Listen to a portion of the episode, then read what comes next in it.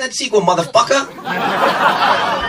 Καλημέρα, καλησπέρα και καλώς ήρθες σε ένα ακόμη pop για τις δύσκολες ώρες. Εάν αγαπάς, ενδιαφέρεσαι για την pop κουλτούρα, είσαι ανάμεσα σε φίλους. Στο πρώτο μας podcast είχαμε μιλήσει για τις ταινίες που περιμένουμε περισσότερο το 2019 και μας τιμήσατε δεόντως, ευχαριστούμε πάρα πολύ. Τώρα θα μιλήσουμε για τα Όσκαρ. Εγώ είμαι η Σουήνα, εσύ ποιος είσαι? Εγώ είμαι ο Θοδόρης Νιτρόπουλος, είμαι και θα είμαι. Ναι. Αυτή τη φορά θα μιλήσουμε για ταινίες που κάποιες τις έχει δει ο κόσμος. Ναι, γιατί την άλλη φορά μιλάγαμε μια ώρα για ταινίες που δεν έχει δει κανένας. Και μάλιστα είχαμε πει ότι κάποιες μπορεί και να μην βγαίναν τελικά το 19 και πράγματι όντως συνέβη. Και ας πούμε τον Μπενεντέτα δεν θα βγει, αλλά εντάξει, τέτοια συμβαίνουν και στις καλύτερες οικογένειες. Paul Verhoeven, θα περιμένουμε λίγο παραπάνω, δεν πειράζει. Δεν πειράζει, το αξίζει. Λοιπόν, με τι θα ξεκινήσουμε? Λοιπόν, θα πούμε για τα Όσκαρ γενικότερα σήμερα. Για τις είναι μια έκτακτη με δύο μέρες. Ένα σφινάκι, ένα podcast σφινάκι. Ναι, ένα σφινάκι μετά. Με το που προσγειώθηκε η Σφίνα την βιάσαμε κατευθείαν. Ναι. Είχα μια πτήση φανταστική από το Παρίσι εδώ, από το Μόναχο για την ακρίβεια εδώ. Μου έστελνε συνεχή updates στο WhatsApp, αλλάξανε το φαλάντζι. Δεν υπήρχε φαλάντζι τέλος πάντων, πραγματικά δεν υπήρχε φαλάντζι. Όντως, παιδιά, δεν υπήρχε σωλήνας, μας αλλάξαν αεροσκάφος, περιμέναμε 2 ώρες και 10 λεπτά και από εκεί που θα γύρναγα σπίτι μου στη 1, γύρισα στις 4:30. Αλλά τέλος πάντων, φαντάζομαι ότι είναι καλό το γεγονός ότι από τη στιγμή που δεν υπήρχε φαλάντζι, το πρόσεξαν οι άνθρωποι και είμαι εδώ. Λοιπόν. Δηλαδή υπάρχει αυτό το θετικό στην ιστορία. Ότι ήρθα. Οπότε νομίζω να ξεκινήσουμε το. Μιλώντας για θετικά στην ιστορία, ναι. Γιατί θα μιλήσουμε και για πράγματα που μας άρεσαν και για πράγματα που δεν μας άρεσαν. Και θα ξεκινήσουμε με το Λάνθιμο, προφανώς, και τις 10 υποψηφιότητες της ευνοούμενης του, The Favorite, το οποίο σύντομα και στους κινηματογράφους 7 Φλεβάρι. Και το είδες πριν από λίγο. Το είδα πριν από λίγο, ο Θοδωρής το είχε ήδη δει σε φεστιβάλ. Εγώ το είδα στη δημοσιογραφική τη σημερινή και το λάτρεψα. Είναι απολαυστικό, να το δείτε όλοι. Νομίζω, βέβαια εντάξει, έλεγα και στο Θοδωρή πιο πριν ότι ήμουν αρκετά φρέσκος ο ενθουσιασμός, αλλά έχω την αίσθηση ότι μάλλον είναι η αγαπημένη μου του Λάνθιμου. Εγώ το είχα δει, όταν έκανε την παγκόσμια πρεμιέρα στη Βενετία τέλη Αυγούστου. Το οποίο υποσημείωσε να πω, by the way, ότι εκείνο το πρωί κυριολεκτικά μέσα σε 4 ώρες είδαμε το Favorite και μετά το Ρώμα. Κυριολεκτικά μέσα σε 4 ώρες είδαμε σε παγκόσμια πρεμιέρα τα 20 υποψηφιότητες Όσκαρ. Λοιπόν, ήταν μια καλή μέρα για το φεστιβάλ Βενετίας. Και το ίδιο απόγευμα Orson Welles. Δηλαδή, εντάξει, πόσο καλό. Ήταν μια καλή φεστιβάλική μέρα. Λοιπόν, ναι, και αυτό που έλεγα είναι ότι παρότι έχουν περάσει τόσοι μήνες που το έχω δει, από την αρχή μ' άρεσε, είχα περάσει πολύ καλά με την ταινία. Αλλά όσο περνάει ο καιρός και το σκέφτομαι και μένουν μόνο, ας πούμε, τα πιο αιχμηρά του πράγματα, πραγματικά μου αρέσει πάρα πολύ. Είναι πραγματικά απολαυστική ταινία. Στο ταξίδι που έκανα, επειδή ήμασταν με μεγάλη αποστολή και μιλούσαμε για ταινίες, μου είπε ένας συνάδελφος αν πιστεύω ή όχι ότι είναι δίκαιο μια ταινία να μαζεύει τόσες υποψηφιότητες. Αναφέρονταν και στο Ρώμα και στο Favorite. Αυτό είναι θέμα που πάντα είχαμε αυτά τα πράγματα. Εμένα μου φαίνεται γενικότερα παρανοϊκό το πώς μπορεί από μια ολόκληρη χρονιά που έχουν βγει εκατοντάδες ταινίες να θεωρεί κάποιος, παιδί μου, ένας άνθρωπος ότι. Δηλαδή, πρέπει να έχεις δει 25 ταινίες όλη τη χρονιά για να βγουν τέτοιες υποψηφιότητες. Το οποίο είναι OK για έναν θεατή που έχει κι άλλα πράγματα να κάνει ζωή του, αλλά θέλω να πω ότι. Εντάξει, αυτή είναι μέλη της Ακαδημίας, καλό θα ήταν να βλέπει παραπάνω ταινίες. Αυτό, δηλαδή, μου φαίνεται πραγματικά εξωφρενικό το ότι μπορεί να θεωρεί κάποιος ότι μια ταινία μπορεί να έχει το δεύτερο καλύτερο μακιγιάζ της χρονιάς και την τρίτη καλύτερη ερμηνεία της χρονιάς και τη δεύτερη καλύτερη σκηνοθεσία. Δηλαδή, δείτε περισσότερες ταινίες. Αποκλείεται να συμβαίνει αυτό το πράγμα. Δεν υπάρχει καμία περίπτωση να ισχύει αυτό το πράγμα. Στο μεταξύ, έχω ένα μικρό παραπονάκι για το Favorite. Εγώ, καταρχάς, να ξέρετε ότι στο oneman.gr ήρθα στέλνοντας ένα κείμενο το οποίο ένα μεγάλο μέρος του είχε να κάνει με το category fraud. Δηλαδή, τη φάση που κάνουν διάφορα στούντιο και ηθοποιοί, που ας πούμε στην πραγματικότητα ο ρόλος τους είναι πρώτο ανδρικό. Αλλά επειδή δεν θα έχουν πιθανότητες, γιατί θα είναι πάρα πολύ δύσκολη κατηγορία, σπρώχνονται στο δεύτερο ανδρικό, μπας και έχουν περισσότερες πιθανότητες να κερδίσουν. Οπότε εγώ αυτό το πράγμα δεν το αντέχω, το συχαίνομαι. Παρ' όλα αυτά, φέτος. Πρέπει να σεβόμαστε τη διαδικασία. Πρέπει να τη σεβόμαστε, ναι, να είμαστε δίκαιοι. Αλλά φέτος είναι και η Ολίβια Κόλμαν στο πρώτο γυναικείο και η Γκλεν Κλόουζ. Και τις υπεραγαπώ και τις δύο και θα ήθελα έστω για φέτος να κάνω. Θα ήθελα μια εξαίρεση να γίνει και η Κόλμαν, ενώ δίκαια είναι στο πρώτο. Ναι, να έχει πάει στο Β. Θα μπορούσε να είναι και στο Β η Κόλμαν, δηλαδή δεν είναι τόσο ακραίο όσο πράγματα που έχουν συμβεί στο παρελθόν. Θα μπορούσε να είναι στο Β. Ήταν ένα τσίκα ακραίο. Απλά όχι όσο σε άλλες περιπτώσεις έχεις δίκιο. Ναι.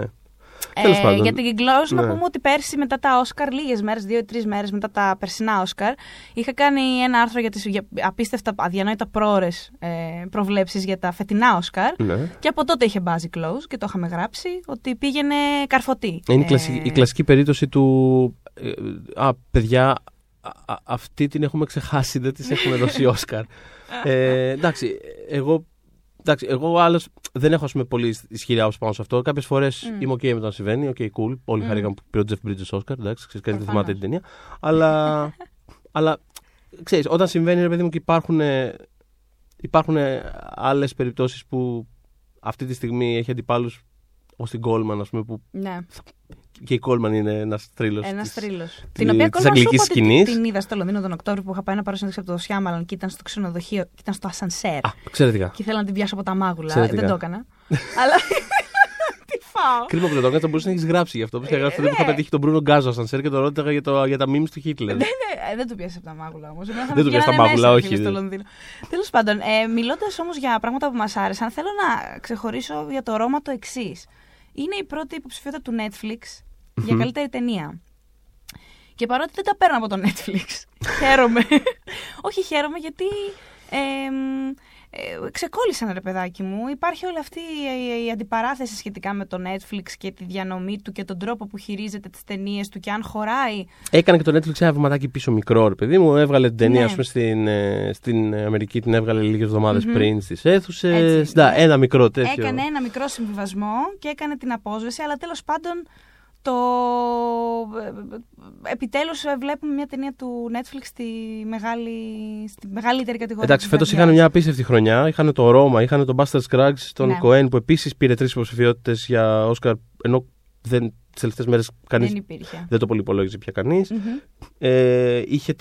Είχε προφανώς την ταινία του Orson Welles, το οποίο από μόνο του αυτό είναι κινηματογραφικό μουσείο, ας πούμε, δηλαδή, και μόνο γι' αυτό δηλαδή αξίζουν όλα. Και γενικά, εντάξει, κάνουν δουλειά, έχουν πολύ πράγμα. Είχαν το Shirkers που ήταν τις αγαπημένες μου φετινές ταινίες, θα πούμε μετά γι' αυτό. Να πω επίσης ότι μ' άρεσε πάρα πολύ. Μ' άρεσαν οι δύο υποψηφιότητες και στο πρώτο γυναικείο και στο δεύτερο. Τη Γιαλίτσα Απαρίσιο, δηλαδή, η οποία είναι μαγική στην ταινία μέσα στην απλότητά της. Και είναι η δεύτερη Μεξικάνα ηθοποιός που υπάρχει σε αυτή την κατηγορία ever και η πρώτη ηθαγενής ηθοποιός. Και επίσης δεν περιμέναμε τη Marina de Tavira, είμαι πάρα πολύ χαρούμενη για αυτή, δεν την περίμενα καθόλου. Στο β' γυναικείο. Αυτό δείχνει ότι υπάρχει πολύ πολύ μεγάλη στήριξη για την ταινία, δηλαδή αν προτείνουν και στις κατηγορίες που δεν περιμέναμε, δηλαδή βασικά το προτείνουν όπου βρήκανε, ρε παιδί μου, σημαίνει ότι έχει πολύ μεγάλη στήριξη. Και by the way, να πω ότι έχουμε στο One Man τη μεγάλη συνέντευξη για το πώς γυρίστηκε το Ρώμα με τον Αλφόνσο Κουαρόν, όπου η συνέντευξη είναι στην πραγματικότητα και με τον Κουαρόν και με τις δύο αυτές πρωταγωνίστες, και με τη Γιαλίτσα και με την Μαρίνα Ντε Ταβίρα. Ουσιαστικά είναι κάπως σαν το oral history. Σαν oral history, λίγο το πιάνει από το πώς τις βρήκε μέχρι την πρεμιέρα της ταινίας. Είναι όλη η ιστορία του πώς γυρίστηκε η ταινία. Ναι, η κατακλείδα είναι ότι το Netflix αυτή τη φορά τα έκανε καλά τα πράγματα, γιατί με το Beast of No Nation επίσης τα είχε κάνει καλά τα πράγματα, αλλά τίποτα. Ναι. Μάλιστα τότε ήταν και με φόντο τις αρχές του Oscar So White. Ναι.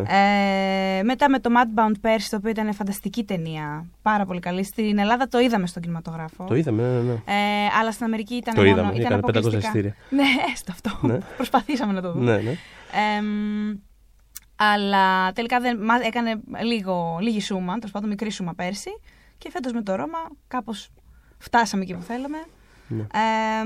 Για πες λοιπόν. Εγώ πιάνοντας από αυτό, από το Ρώμα, το οποίο είναι μια κάπως ιδιάζουσα περίπτωση, γιατί το έχουμε, ας πούμε, στο μυαλό μας σαν είναι το Ρώμα του Κουαρόν, Netflix, δηλαδή έχει όλα αυτά τα πράγματα από γύρω του, αλλά εντάξει, στην πραγματικότητα είναι ένας ασπρόμαυρο φιλμ εποχής για το Μεξικό των 70's. Δηλαδή θέλω να πω ότι δεν είναι το πιο προφανές και εύκολο. Και συνηθισμένο για την Ακαδημία, τέλος πάντων. Ναι, και πάνω σε αυτό έχει ενδιαφέρον ότι υπάρχει ένα μεγάλο κύμα φέτος στα Όσκαρ για πιο, ας πούμε, ξενόγλωσσες παραγωγές. Δηλαδή υπάρχει και ο ψυχρός πόλεμος του Πάβελ Παβλικόφσκι που έχει προταθεί για 3 Όσκαρ. Ξενόγλωσσο, φωτογραφία και σκηνοθεσία, το οποίο είναι μόλις η δεύτερη φορά στην ιστορία των Όσκαρ που είναι 2 ξενόγλωσσες ταινίες υποψήφιες για Όσκαρ σκηνοθεσίας. Είχε συμβεί το 1977 με τη Λίνα Βερτμίλερ και τον Ίγκμαρ Μπέργμαν. Πέταξε έξω τον Μπράντλι Κούπερ, έτσι. Γιατί ναι, δεν μπορώ να το φανταστώ. Ο Παυλικόφσκι πέταξε έξω τον Μπράντλι Κούπερ, ναι.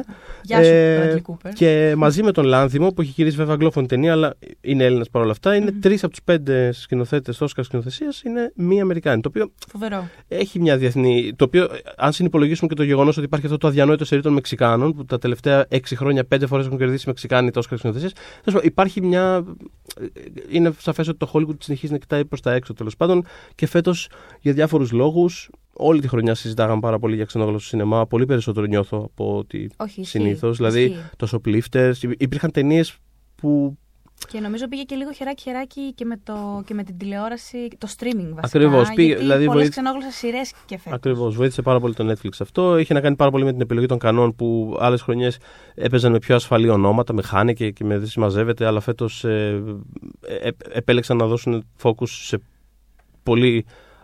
πολύ Ασία, πολλά καινούργια ονόματα και κάπως αυτό το πράγμα δημιούργησε μια αλυσιδωτή αντίδραση που είχε σαν αποτέλεσμα να ασχοληθούν πολύ περισσότερο φέτος με πολύ περισσότερες ξενόγλωσσες ταινίες. Περισσότερα τέτοια, εγώ θα πω. Το οποίο το βλέπουμε και στα Όσκαρ τώρα να φτάνει. Χάρηκα πάρα πολύ και με το Spike Lee. Είναι η πρώτη του υποψηφιότητα. Δεν ξέρω αν το έχετε υπόψη σας. Είναι η πρώτη υποψηφιότητα του Spike Lee σε τόσα χρόνια καριέρας με τον Black Klansman. Ένας πολύ θυμωμένος Spike Lee, θα πω, σε αυτή την ταινία. Δεν είναι η καλύτερη του, εντωμεταξύ. Εμένα μου αρέσει πολύ περισσότερο και η προηγούμενη του, ας πούμε. Το Σιράκ. Ναι, το Σιράκ. Αλλά ναι, σε κάθε περίπτωση. Ναι, και χάρηκα γιατί του έχω μια συμπάθεια για λόγους. Τέλος πάντων, πέρα από τις ταινίες που κάνει, μου αρέσει και πάρα πολύ στις συνεντεύξεις του. Είναι πολύ ευθύς. Ναι. Και το εκτιμώ πάντα αυτό. Εντάξει, είναι τεράστιο κεφάλαιο του αμερικανικού σινεμά με το Do the Right Thing, δηλαδή πραγματικά. Ναι. Άλλαξε πολλά πράγματα. Εγώ, ένα αντίστοιχο πρόσωπο ας πούμε, που θέλω να εστιάσουμε είναι ο Paul Schrader, άλλος θρύλος του αμερικάνικου σινεμά, που επίσης προτείνεται. Για πρώτη φορά! Ναι, είναι ο άνθρωπος. Το πιστεύεις ότι δεν το είχα συνειδητοποιήσει. Έχει γράψει τον Taxi G, δηλαδή έχει μια τεράστια πορεία στο αμερικάνικο σινεμά και προτείνεται για Όσκαρ σεναρίου για το First Reform που βγήκε στην Ελλάδα με τίτλο Ακρότητες, με τον Ethan Hawke, ο οποίος σκανδαλωδώς δεν είναι υποψηφίος για Όσκαρ πρωτοανδρικού ρόλου. Αλλά, εν πάση περιπτώσει, υπάρχει αυτή η ταινία στην κατηγορία του σεναρίου. Ο Paul Schrader είπε και μια φανταστική ατάκα. Όταν του ζήτησαν αντίδραση, δήλωσε ότι είναι περίεργο να έχει αυτή τη συζήτηση γιατί δεν έχω σεβαστεί ποτέ στην πραγματικότητα τα Όσκαρ για τις επιλογές τους. Αλλά. Πες μας πώς αισθάνεσαι πραγματικά. Αλλά από την άλλη, λέει, είμαι πάρα πολύ ευγνώμων για το γεγονός ότι με έχουν επιλέξει. Το οποίο είναι ένα πολύ φυσιολογικό.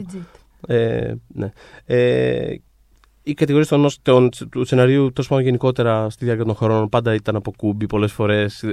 Πάντα είχαν μια μεγαλύτερη έφεση στο να. Για τους ανθρώπους της καρδιάς μας. Στο να αναγνωρίζουν τους ανθρώπους της καρδιάς μας, αυτό ακριβώς. Από Τσάρλι Κάουφμαν μέχρι Σοφία Κόπολα. Δηλαδή, ναι, πάρα πολλές ταινίες έχουν αναγνωριστεί που δεν φτάνανε μέχρι το μεγάλο βραβείο. Φέτος, μια τέτοια περίπτωση είναι, ας πούμε, το.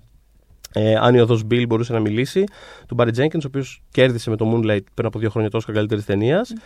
Η φετινή του δεν έχει. Είναι μόνο για 3 Όσκαρ β' γυναικείου, μουσικής και σεναρίου, που εγώ θεωρώ ότι είναι και πάλι καλά, γιατί αυτή η ταινία είναι ένα ποίημα που δεν ξέρω κατά πόσο θα κολλούσε ούτως ή άλλως μέσα σε οσκαρικές νόρμες. Σε κάθε περίπτωση χαίρομαι πάρα πολύ που προτάθηκε έστω για Όσκαρ σεναρίου και θα είναι πάλι εκεί πέρα και που έκανε αυτή την τόσο προσωπική και ιδιαίτερη ταινία και θα πάρει μια οσκαρική έκθεση έστω και μικρή. Χαρήκαμε και για το Black Panther, προφανώς. Να θυμίσω ότι ένας από τους λόγους που η Ακαδημία είχε στην κατηγορία καλύτερης ταινίας αυξήσει τα slots της ήταν επειδή δεν είχε χωρέσει τότε το Dark Knight και είχε μεγάλο backlash σχετικά με αυτό. Ήταν για την ακρίβεια το Dark Knight και το Wall-E. Ήταν οι δύο πολύ εμπορικές ταινίες εκείνη τη χρονιά που όλοι θα περίμεναν ότι τους αξίζει κάτι παραπάνω. Δηλαδή ήταν πολύ μεγάλη συζήτηση. Να πω ότι πεθαίνω επίσης. Ναι. Ναι, έχει έρθει το κρεβάτι του πόνου εδώ πέρα για να κάνει. Το κρεβάτι του πόνου, με συγχωρείτε. Έκτακτο. Λοιπόν, και φέτος έχουμε το Black Panther που του αξίζει και επίσης μου έδωσες καλή πάσα σχετικά και με το Wall-E, γιατί υπάρχει και το Spider-Man Into the Spider-Verse που είναι στην κατηγορία καλύτερου animation.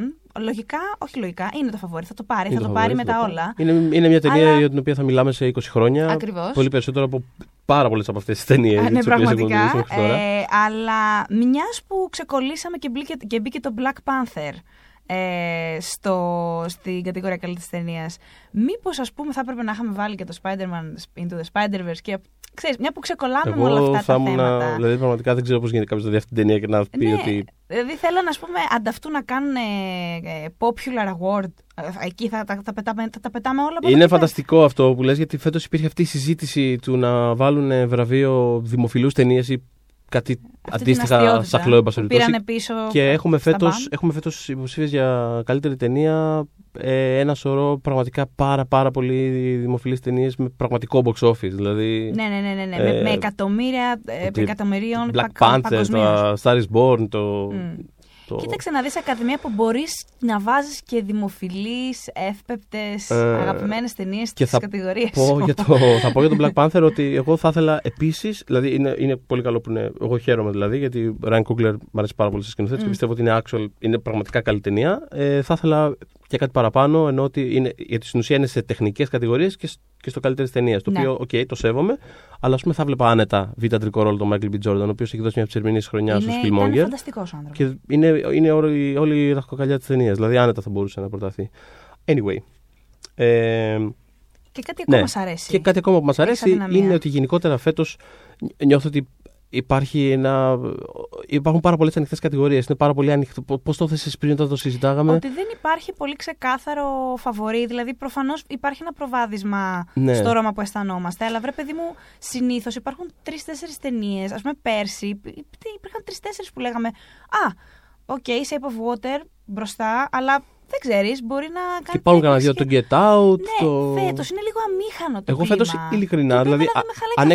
Αν εξαιρέσεις μία ταινία η οποία δεν υπάρχει περίπτωση να κερδίσει από τις προτινόμενες για Όσκαρ καλύτερης ταινίας, η οποία όμως μέχρι από λίγες μέρες θα μπορούσε να κερδίσει για αυτή, αλλά συνέβη κάτι το οποίο θα πούμε σε λίγο.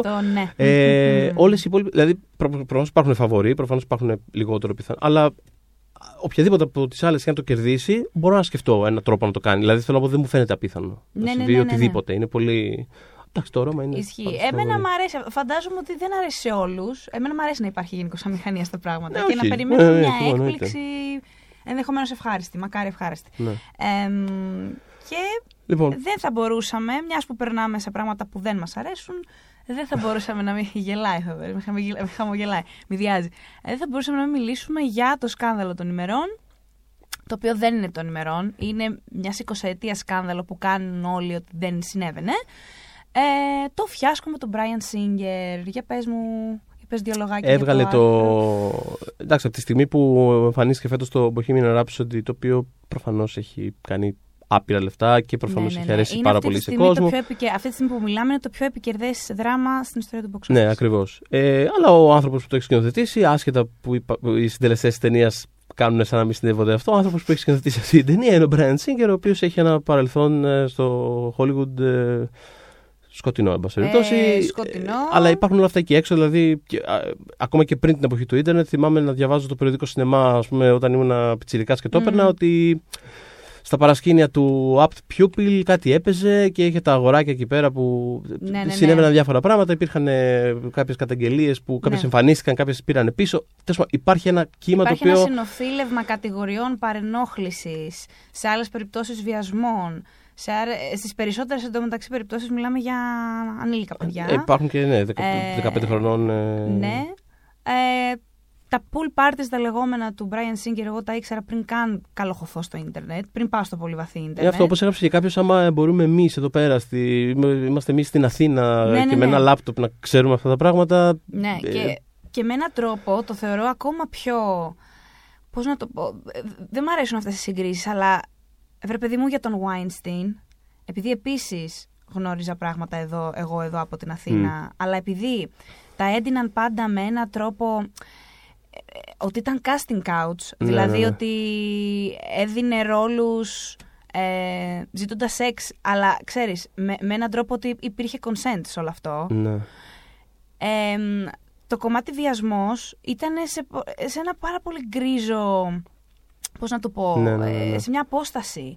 Με τον Singer, συγγνώμη, δεν ήταν έτσι. Δηλαδή δεν. Βγήκε τώρα, να πούμε απλά ότι βγήκε προχθές ένα μεγάλο εξποζέ από το περιοδικό Atlantic, το οποίο έχει κάπως τα βάζει όλα σε μια σειρά, έχει όλη την ιστορία του και έχει τέσσερα καινούργια άτομα που λένε τις ιστορίες τους, τις καταγγελίες, εν πάση περιπτώσει. Το οποίο είναι ένα ρεπορτάζ το οποίο αυτό γράφεται ένα χρόνο αυτό το ρεπορτάζ. Το έχουν κάνει fact check όχι μόνο το Atlantic που είναι σοβαρό περιοδικό. Το είχε κάνει και το Esquire πριν, δηλαδή ήταν αρχικά να βγει από το αμερικάνικο Esquire το άρθρο. Το έχουν κάνει fact-check ουσιαστικά δύο μεγάλοι οργανισμοί, με δικηγόρους, με πηγές, δηλαδή έχει περάσει από. Την ύπαρξη αυτού του άρθρου τη γνωρίζαμε από τον Οκτώβρη. Ξέραμε ότι κάτι θα έρθει, είχε γραφτεί πολύ στο Twitter ότι κάτι έρχεται μεγάλο για τον Singer. Μάλιστα, ο ίδιος ο Singer είχε αναφέρει. Προκαταβολικά ότι όλα αυτά είναι. Νομίζω στο Twitter του, αλλά μπορεί να και στο Instagram, θα σας γελάσω. Είχε πει ότι, ναι, προκαταβολικά ότι έρχεται άρθρο κόλαφος, ας πούμε, για μένα και μην πιστέψετε κτλ. Όσον αφορά τώρα τις επιπτώσεις, ας το πούμε έτσι, μέσα σε 3 μέρες, να πω ότι προς το παρόν δεν υπάρχει καμία. Ο παραγωγός του Red Sonja, που είναι η επόμενη ταινία του Singer και για την οποία θα πληρωθεί και $10 εκατομμύρια, ανακοίνωσε μια χαρά εύθαρσος ότι κοίταξε να δεις, εγώ δεν τα πιστεύω αυτά. Συνεχίζουμε όσο έχει με την ταινία. Ναι, γενικά υπάρχει κάποια σιωπή, μια μηχανία. Γιατί εικάζεται ότι ο Singer, τέλος πάντων, ότι εμπλέκονται πάρα πολλοί άνθρωποι σε αυτό το πράγμα και γι' αυτό υπήρχε και αυτή η δυσκολία στο να βγει αυτό το άρθρο. Mm-hmm. Γιατί μπλέκονται πάρα πολλοί άνθρωποι και τέλος πάντων. Να μιλήσουμε λίγο για το ίδιο το Bohemian Rhapsody και το από που και ως που τους έχει φέρει όλους σε τόσο δύσκολη θέση. Εγώ θα πω απλά ότι δεν μπορούν να το αφήσουν εκτός κατηγοριών καλύτερης ταινίας. Είναι τέτοιο, ας πούμε, αριστούργημα που δεν κρατιούνται. Εντάξει, το Hollywood χαίρεται πάρα πολύ να. Δηλαδή, όταν βρίσκει μια τόσο μεγάλη επιτυχία μπροστά του, θέλει να την επιβραβεύει, γιατί θέλει να βγάζει αυτό. Θέλει να δείχνει ότι.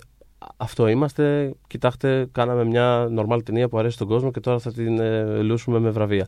Αλλά σε κάθε περίπτωση ήταν πάρα πολύ αμήχανο, γιατί ακριβώς όπως συζητάμε τώρα τόση ώρα, όλοι ξέρουν αυτά τα πράγματα, τα ξέραν από πάντα. Είναι πραγματικά ευρέως γνωστό. Και όλα κατέληξαν σε αυτό, ότι στις χρυσές σφαίρες, όπου κέρδισε και το Όσκαρ και τη χρυσή σφαίρα πρώτου αντρικού ρόλου για τον Ράμι Μάλεκ, τον οποίο τον συμπαθώ πάρα πολύ προσωπικά από το Mr. Robot. Ναι, θεωρώ φανταστικό ηθοποιό. Και μετά κέρδισε και το καλύτερη ταινία, το οποίο δεν το περίμενε κανείς. Ήταν, ας πούμε, λίγο παραπάνω από ό,τι χρειαζόταν ενδεχομένως. Και για δύο συνεχόμενα μεγάλα βραβεία ήταν άνθρωποι συντελεστές της ταινίας απάνω στη σκηνή και ευχαριστούσαν από τους. Δεν ξέρω, από τον Ράμι Μάλεκ μέχρι το φάντασμα του Freddie Mercury, ας πούμε, αυτό το πράγμα. Ήταν λες και η ταινία είχε σκηνοθετηθεί μόνη της. Δεν υπήρξε ποτέ καμία αναφορά στο ποιος τη γύρισε. Και αργότερα έβαλε μια φωτογραφία από τα γυρίσματα στο Instagram του ο Singer. Ναι, ότι μην ξεχνάμε ότι εγώ την γύρισα, έτσι. Ναι, εγώ το έκανα παρότι με απέλυσαν. Τέλος πάντων, και τώρα έχει γίνει αυτό το πράγμα. Το timing ήταν. Εντάξει, προφανώς το timing ήταν επίτηδες αυτού του πράγματος. Δηλαδή, μια μέρα μετά τις υποψηφιότητες βγήκε το άρθρο, αφού το Bohemian Rhapsody είχε ήδη προταθεί για 5 Όσκαρ, αν δεν κάνω λάθος. Ναι. Οπότε τώρα θα ζήσουμε ένα πολύ αμήχανο μήνα μέχρι τότε, όπου όλοι θα ρίχνουν το φταίξιμο στον άλλον και εγώ δεν ήξερα και αυτό. Χαίρομαι απίστευτα πολύ. Θεωρώ ότι αξίζει. Ναι, τους αξίζει αυτό το επικοινωνιακό φιάσκο. Ναι, επί ένα μήνα να λένε, να αναγκάζονται να βγαίνουν στα μέσα οπουδήποτε. Όχι, φταίει ο άλλος. Φταίει ο Χίγιο και να εκτίθενται. Και είμαι περίεργος εκείνη τη βραδιά πώς θα το αντιμετωπίσουν όλο αυτό το πράγμα, όταν, ας πούμε, θα. Μακάρι νίκη για τον Bohemian. Δεν ξέρω, πραγματικά θα είναι πάρα πολύ. Μακάρι νίκη να αναγκαστούν να βγουν και να δω. Δεν θα ευχαριστούν τους σκηνοθέτες. Είναι πολύ περίεργος. Λοιπόν, προχωρώντας από αυτό. Έχουμε. Επίσης, ναι, ένα άλλο μίνι φιάσκο, ή μάλλον όχι και τόσο μίνι, βάσει αριθμών. Ναι. Γιατί και φέτος δεν υπάρχει καμία γυναίκα σκηνοθέτηδα. Στην κατηγορία του καλύτερου σκηνοθέτη. Εντάξει, υπήρχε πέρσι η Greta Gerwig στο Lady Bird, οπότε σε 6-7 χρόνια πάλι. Όχι, η φάση είναι σαν το Highlander, μπορεί να υπάρξει μόνο μία. Αυτό ακριβώς. Δηλαδή δεν υπάρχει κάτι άλλο. Μέχρι να γεράσει η Greta Gerwig δεν μπορεί να προταθεί. Δεν βάλαμε τον Μπράντλι Κούπερ, θα βάλουμε, ας πούμε, την Chloe Zhao που έκανε το The Rider και ήταν η αγαπημένη μου ταινία για φέτος μαζί με το Spider-Man. Εγώ έχω, ας πούμε, στις 2-3 αγαπημένες μου ταινίες χρονιά. Η νούμερο 1, το έχω ξαναπεί, είναι το Bill Street του Barry Jenkins, αλλά εκεί στις 2-3 είναι το Leave No Trace της Ντέμπρα Γκράνικ που είχε κάνει το Winter's Bone πριν από κάποια χρόνια. Ναι, συγκεκριμένη αυτό. Το Winter's Bone είχε υποψηφιότητα καλύτερης ταινίας. Καλύτερης ταινίας, ανέδειξε και την Jennifer Lawrence. Δηλαδή, θέλω να πω ότι από ένα σημείο και μετά είναι αυτό, ότι είναι επιλογή της βιομηχανίας να μην θεωρεί αυτές τις ταινίες στους καρυγούς παίχτες. Δηλαδή, είναι επιλογή τους. Δεν τους λέει κανείς τι πρέπει να αναδείξουν. Αυτοί θεωρούν ότι. Και μάλιστα φέτος αυτές τις συγκεκριμένες, μαζί με τη Λίνε Ράμζι του You Are Never Really Here και τη Τζόζεφιν Ντέκερ του Madeleine's Madeline, είχαν βραβεία από αυτά τα. Ξέρεις, που ουσιαστικά κάνουν lead μέχρι. Από ενώσεις κριτικών, από ενώσεις σκηνοθετών. Δεν ήταν δηλαδή ότι. Στα BAFTA είχε μια καλή παρουσία στα βρετανικά της Lynn Ramsey η ταινία. Μπράβο. Δηλαδή είχαν πολύ σοβαρό πάτημα φέτος για να συμπεριλάβουν κάποια γυναίκα, δεν το έκαναν. Γενικά μόνο το 25% των υποψηφιωτήτων που αφορούν behind the scenes είναι γυναίκες και το 25% είναι η καλή version, γιατί πέρσι ήταν ακόμα χαμηλότερο. Οπότε όταν το 25% θεωρείται super, ναι, καταλαβαίνεις σε τι επίπεδο βρισκόμαστε, έχουμε πάρα πολύ δρόμο ακόμα. Και αναφερόμενο, βέβαια μιλάω για άλλη κατηγορία, θα μου πεις γιατί άλλη κατηγορία. Ναι, εμένα, εγώ ένα από τα πιο στεναχωρήθηκα, δεν με νοιάζουν πολύ στην πραγματικότητα, τόσο πολύ εννοώ για να στεναχωρηθώ, αλλά επειδή το περιμέναμε όμως, γι' αυτό μου έκανε εντύπωση ότι δεν προτάθηκε για Oscar ντοκιμαντέρ το Shirkers. Το οποίο είναι φανταστικό να το δείτε στο Netflix, μου είναι τέλειο. Είναι μέσα στις 5-6 αγαπημένες μου ταινίες της χρονιάς. Υπάρχει στο Netflix, είναι ένα εκπληκτικό ντοκιμαντέρ για μια χαμένη ταινία. Είναι μια απίστευτη ιστορία, δεν θέλω να πω περισσότερο. Δηλαδή αξίζει να το δεις χωρίς να ξέρεις τι γίνεται. Μπορείτε να μπείτε στο oneman.gr στις καλύτερες ταινίες της χρονιάς, να τις διαβάσετε, γιατί φυσικά το έχουμε συμπεριλάβει. Ναι, είναι υπέροχη ταινία. Και πουθενά κι αυτό και πουθενά και σκηνοθέτηδα. Και κάτι άλλο έχει χαλάσει εσένα. Ναι, το τελευταίο που με έχει χαλάσει που είναι κάπως γενικότερο στην κουλτούρα αυτή, θεωρώ, είναι ότι είναι ένα συμβολικό πράγμα φέτος, το οποίο είναι ενδεικτικό για πολλά πράγματα. Είναι το γεγονός ότι φέτος δύο από τους σημαντικότερους σκηνοθέτες κομμωδιών της τελευταίας 20ετίας, τουλάχιστον παραπάνω, έχουν και δύο αναγνωριστεί, ας πούμε, και έχουν πολλές υποψηφιότητες στις ταινίες τους για δύο πιο συνηθισμένα δράματα, να το πω συνηθισμένα, αυτή είναι η... Ο κύριος Adam McKay. Είναι ο Adam McKay, ο οποίος έχει γυρίσει το Anchorman, το Step Brothers, το Talladega Nights. Κομικά αριστουργήματα, τα οποία θεωρώ ότι έχουν πολύ περισσότερα να πούνε, ας πούμε, για την εποχή Bush στην Αμερική από ότι το Vice, το οποίο είναι σαν να διαβάζεις την Wikipedia, ας πούμε, τι έγινε τότε. Όντως, αυτά τον εκτιμώ πάρα πολύ, αλλά... Έχει πραγματικά αριστουργία. Δηλαδή, πραγματικά θεωρώ ότι οι κομμωδίες του με τον Will Ferrell είναι κεφάλαιο της ψυχροναμερικάνικου σινεμά. Μ' άρεσε και η προηγούμενη του πάρα πολύ, προσωπικά.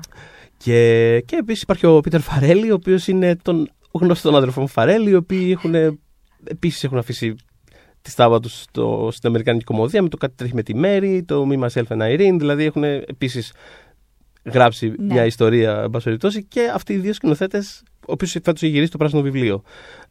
Το οποίο είναι μια ταινία που θα μπορούσε να γυρίσει οποιοδήποτε άνθρωπος, εν πάση περιπτώσει. Αυτό θέλω να πω. Δεν το λέω θετικά ή αρνητικά. Σε πολλούς ανθρώπους αρέσει. Είναι τέλος πάντων πολύ τυποποιημένη ταινία. Και είναι δύο πραγματικά σκηνοθέτες που έχουν γράψει ιστορία, χωρίς υπερβολή, έχουν γράψει ιστορία με τις κομμωδίες τους, και όταν κάνουν δύο δράματα που πραγματικά θα μπορούσε να γυρίσει οποιοδήποτε άνθρωπος, τους λούζουν με υποψηφιότητες. Το οποίο είναι πρόβλημα στην κουλτούρα. Πραγματικά θεωρώ ότι είναι πρόβλημα στην κουλτούρα. Γιατί η κομμωδία είναι η φάση, ξέρεις, you can't sit with us. Αν είσαι κωμικός ή γυρίζεις κομμωδίες. Ναι, αυτό. Είναι άλλη έκφραση του κλασικού ότι, ξέρεις, υπάρχει ο τάδε θρυλικός κωμικός ηθοποιός, θα του δώσουμε Όσκαρ όταν κάνει ένα δραματικό ρόλο. Γιατί, Χρυσέ μου, γιατί? Γιατί τώρα σοβάρεψε. Ναι. Τώρα, τι θες κι εσύ. Λοιπόν, εδώ θα κλείσουμε. Θα τα λέμε και στις επόμενες εβδομάδες. Μας βρίσκεται στο Castbox, στο Spotify, στα iTunes, φυσικά στο oneman.gr και σύντομα και στο Stitcher. Ναι. Και μιας και αναφέραμε τον Adam McKay, πες τι να τα κάνουμε. Να ευχηθούμε. Stay classy, San Diego. Αυτό. When we make that sequel, motherfucker!